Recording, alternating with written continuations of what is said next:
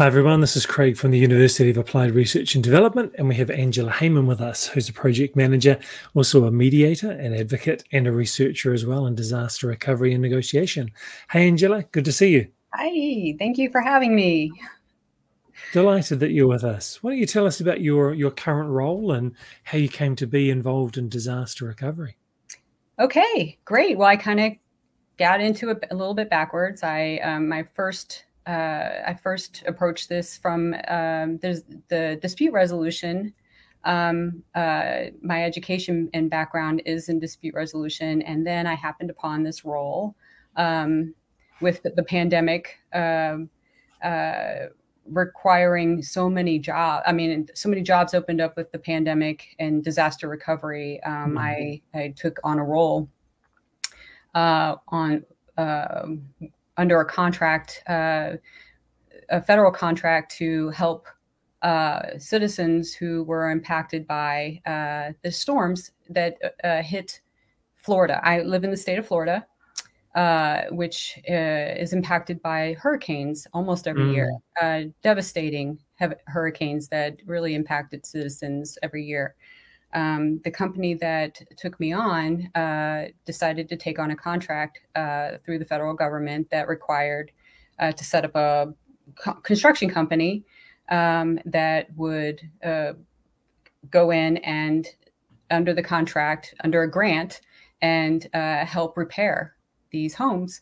Um, and so I was hired for that purpose still having the dispute resolution background, but you know, uh, really uh, the role was I have more of a legal dispute resolution background, and the role was more of a contract review, but it morphed into project management, and I'm um, so happy about it because. Uh, because I'm not really focused on the legal side, I can apply my dispute resolution uh, and more of a collaborative role into this disaster recovery and um, and now I can apply my education, and I'm actually working towards my PhD and um, applying research to my role, and it's been wonderful because uh, I can help the citizens with my research and my education uh, in different facets of the role uh, in disaster recovery.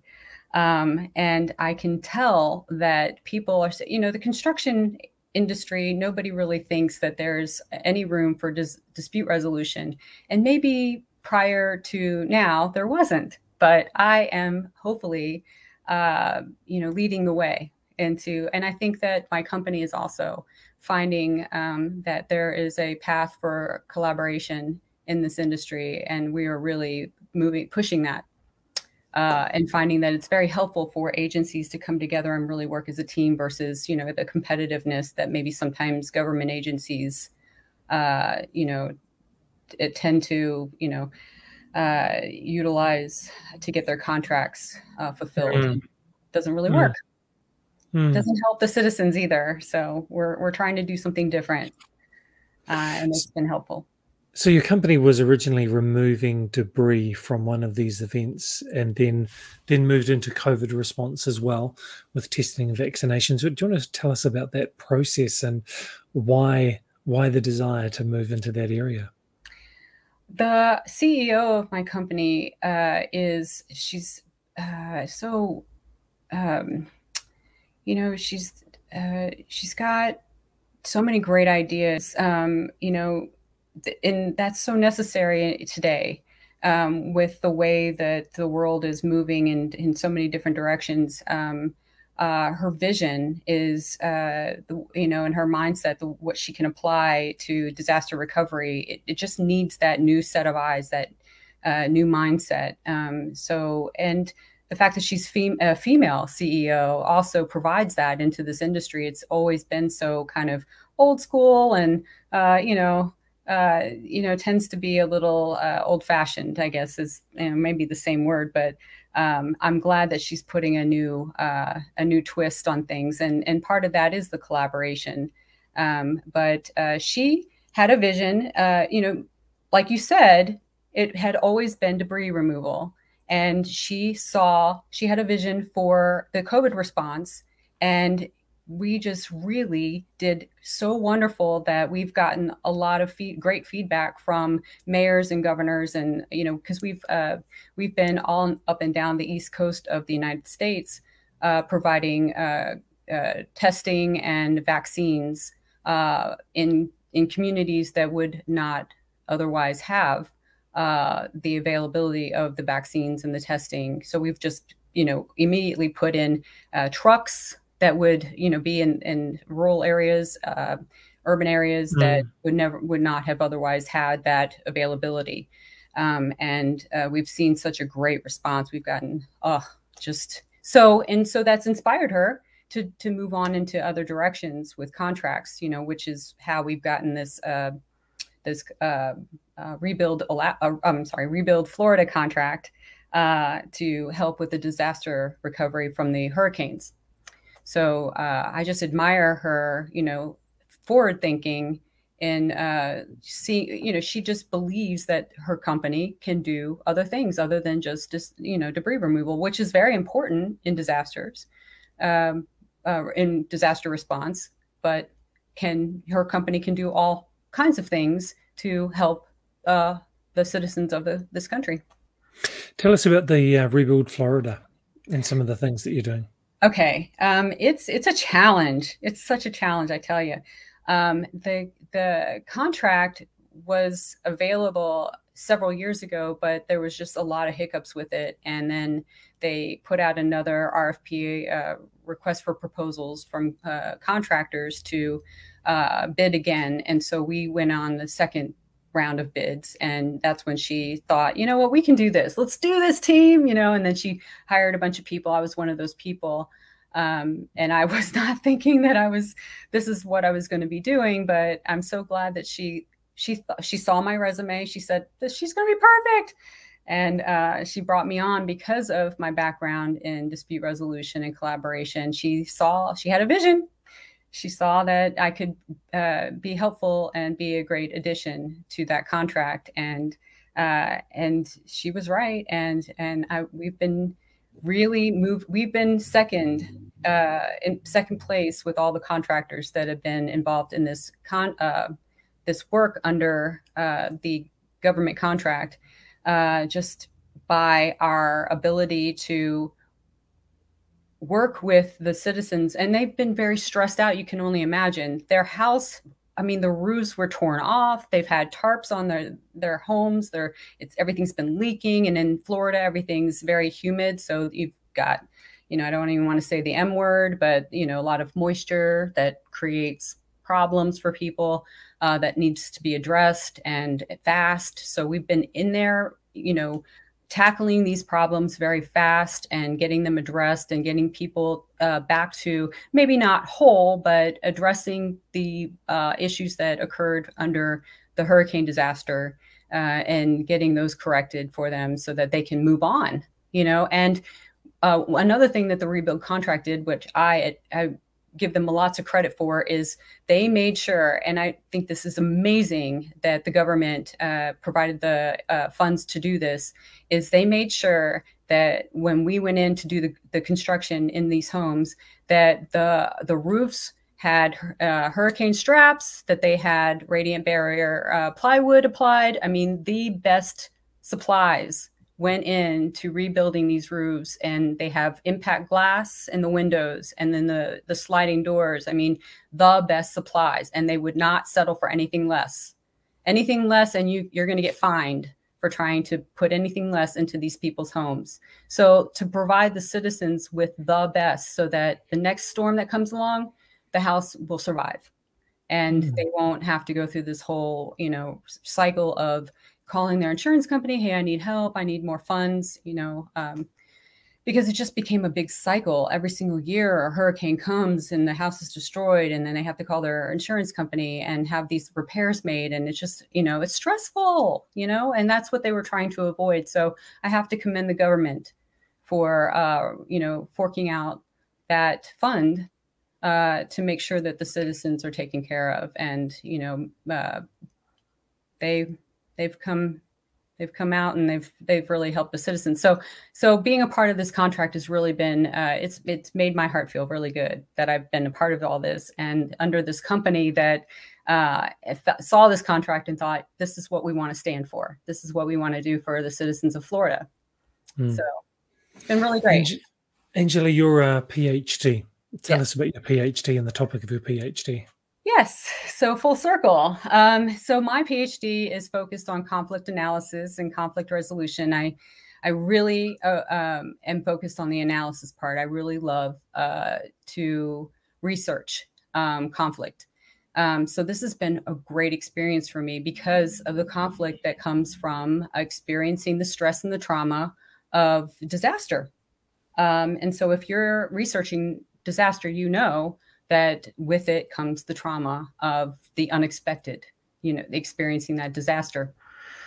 And then, um, and then the after effect of that, of course, because unresolved trauma, you know, just keeps uh, coming up for people. Mm.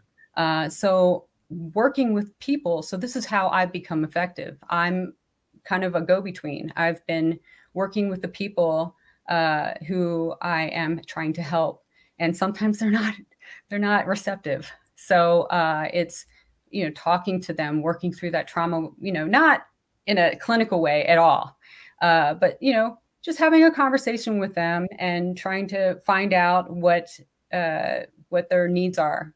Sometimes it takes some working through to get that, and then seeing if we can meet that need. Sometimes it's just something little like they need more storage for the their belongings while the construction is going on or um, you know, something that they didn't think that they could have, uh, that maybe we can make happen. Maybe it was not something in their contract with the uh, with Rebuild Florida that we could actually maybe make happen. So it's um, having that conversation with them through their frustration of living with these damages in their home before the construction can happen.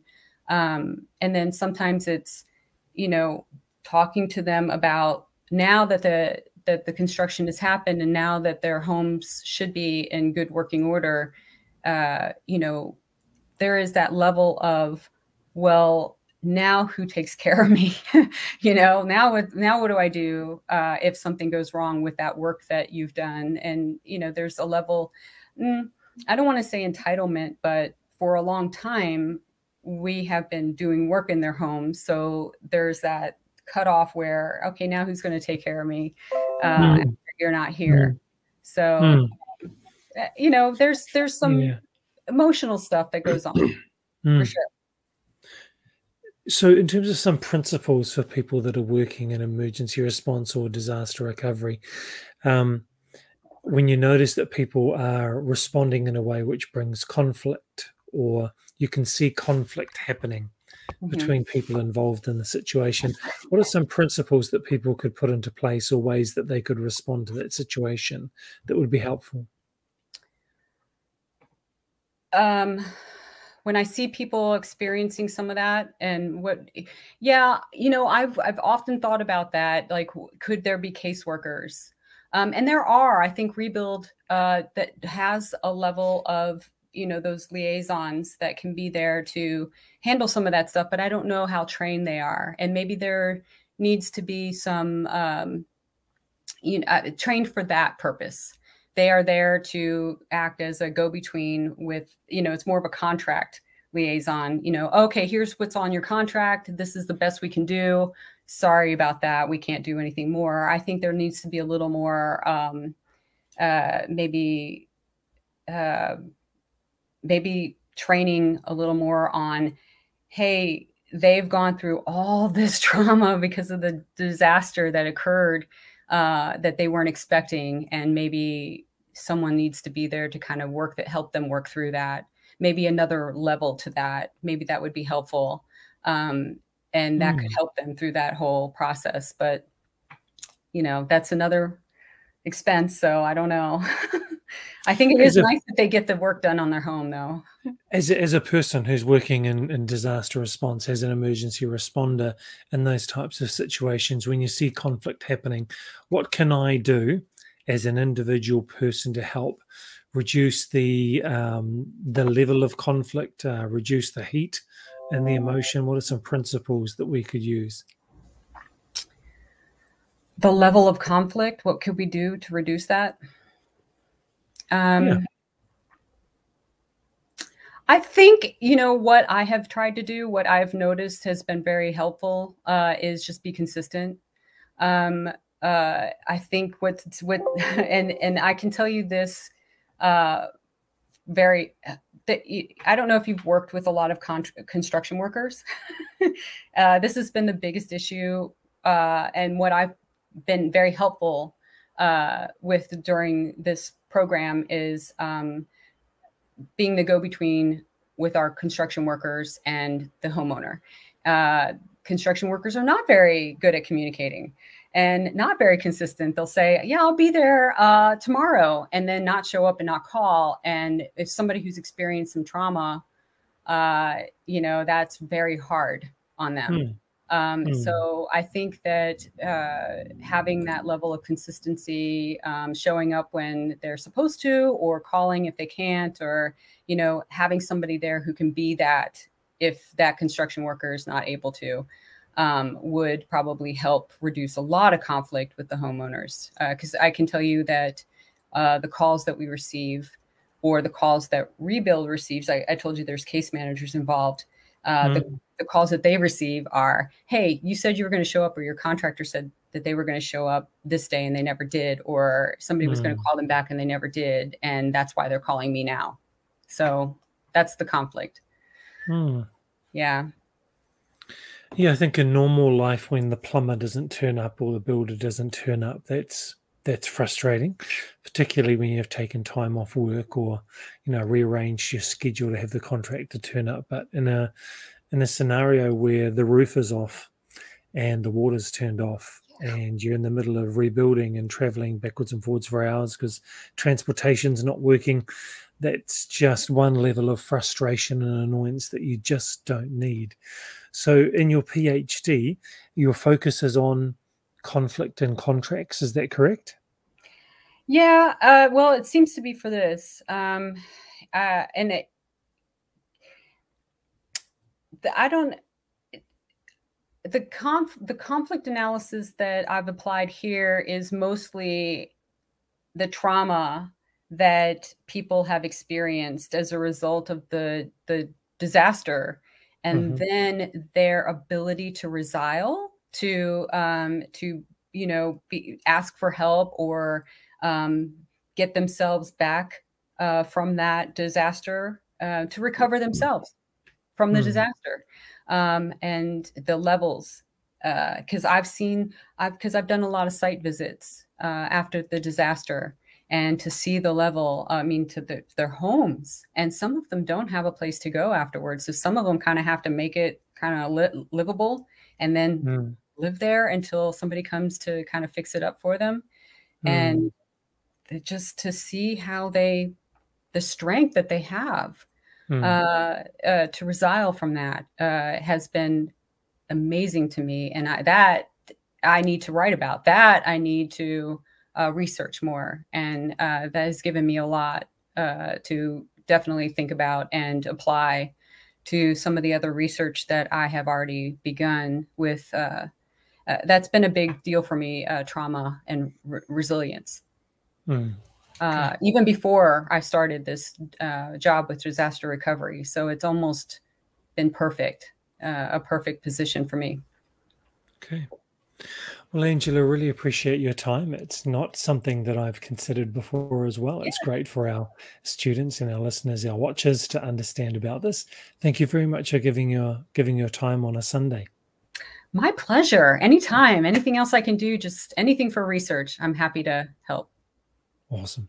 So, everyone else, uh, for our students and those that are watching and emergency responders, um, this is another facet to your role and um, worth considering as well, and some training um, on this area of conflict resolution. I look forward to sharing Angela's research with all of us once that's completed as well with her PhD. So, congratulations on that in advance. Angela. And for the rest of you as emergency managers, as you know, you're always training, you're always getting extra certifications, and you've probably got that big binder full of courses that you've done, certifications that you've Mhm. received, but maybe that doesn't translate into an academic degree. And that's why we were established to make sure that emergency managers could receive credit for all the training and the certifications that you've done. So do visit, visit us, uard.org or uard.ac.nz. And also, if you're in America and you're a veteran or an active service personnel, then we are VA funded as well for our bachelor and our master's program in emergency response and risk management. So thanks for being with us. I look forward to seeing you again on another episode soon.